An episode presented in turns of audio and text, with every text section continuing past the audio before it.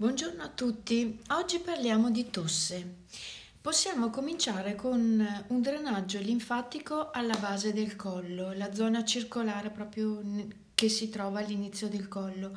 Useremo dei prodotti a base di linfa di betulla o anche la linfa di betulla in forma semplice. Poi cose molto utili sono le inalazioni fatte con gli oli essenziali. In questo caso il migliore, secondo me, o quello che io uso di più è l'eucalipto. Bastano due gocce in acqua calda, mettetevi sopra e respirate.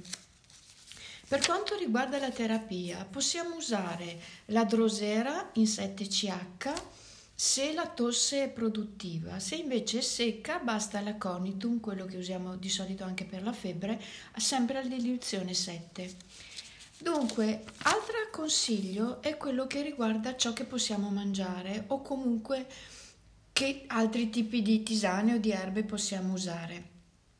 Se la tosse è da vento, quindi da agenti esterni, e abbiamo un catarro eh, bianco, possiamo usare delle tisane a base di zenzero o di cannella. Se invece il catarro è giallo, useremo la menta o l'origano. Una ricetta cinese dice di bollire due o tre pere con del miele e questa cosa, questo prodotto, questa composta va assunta assieme all'acqua di bollitura. Il miele scioglie i catarri e la pera invece ha un'azione rinfrescante e umidificante sul polmone.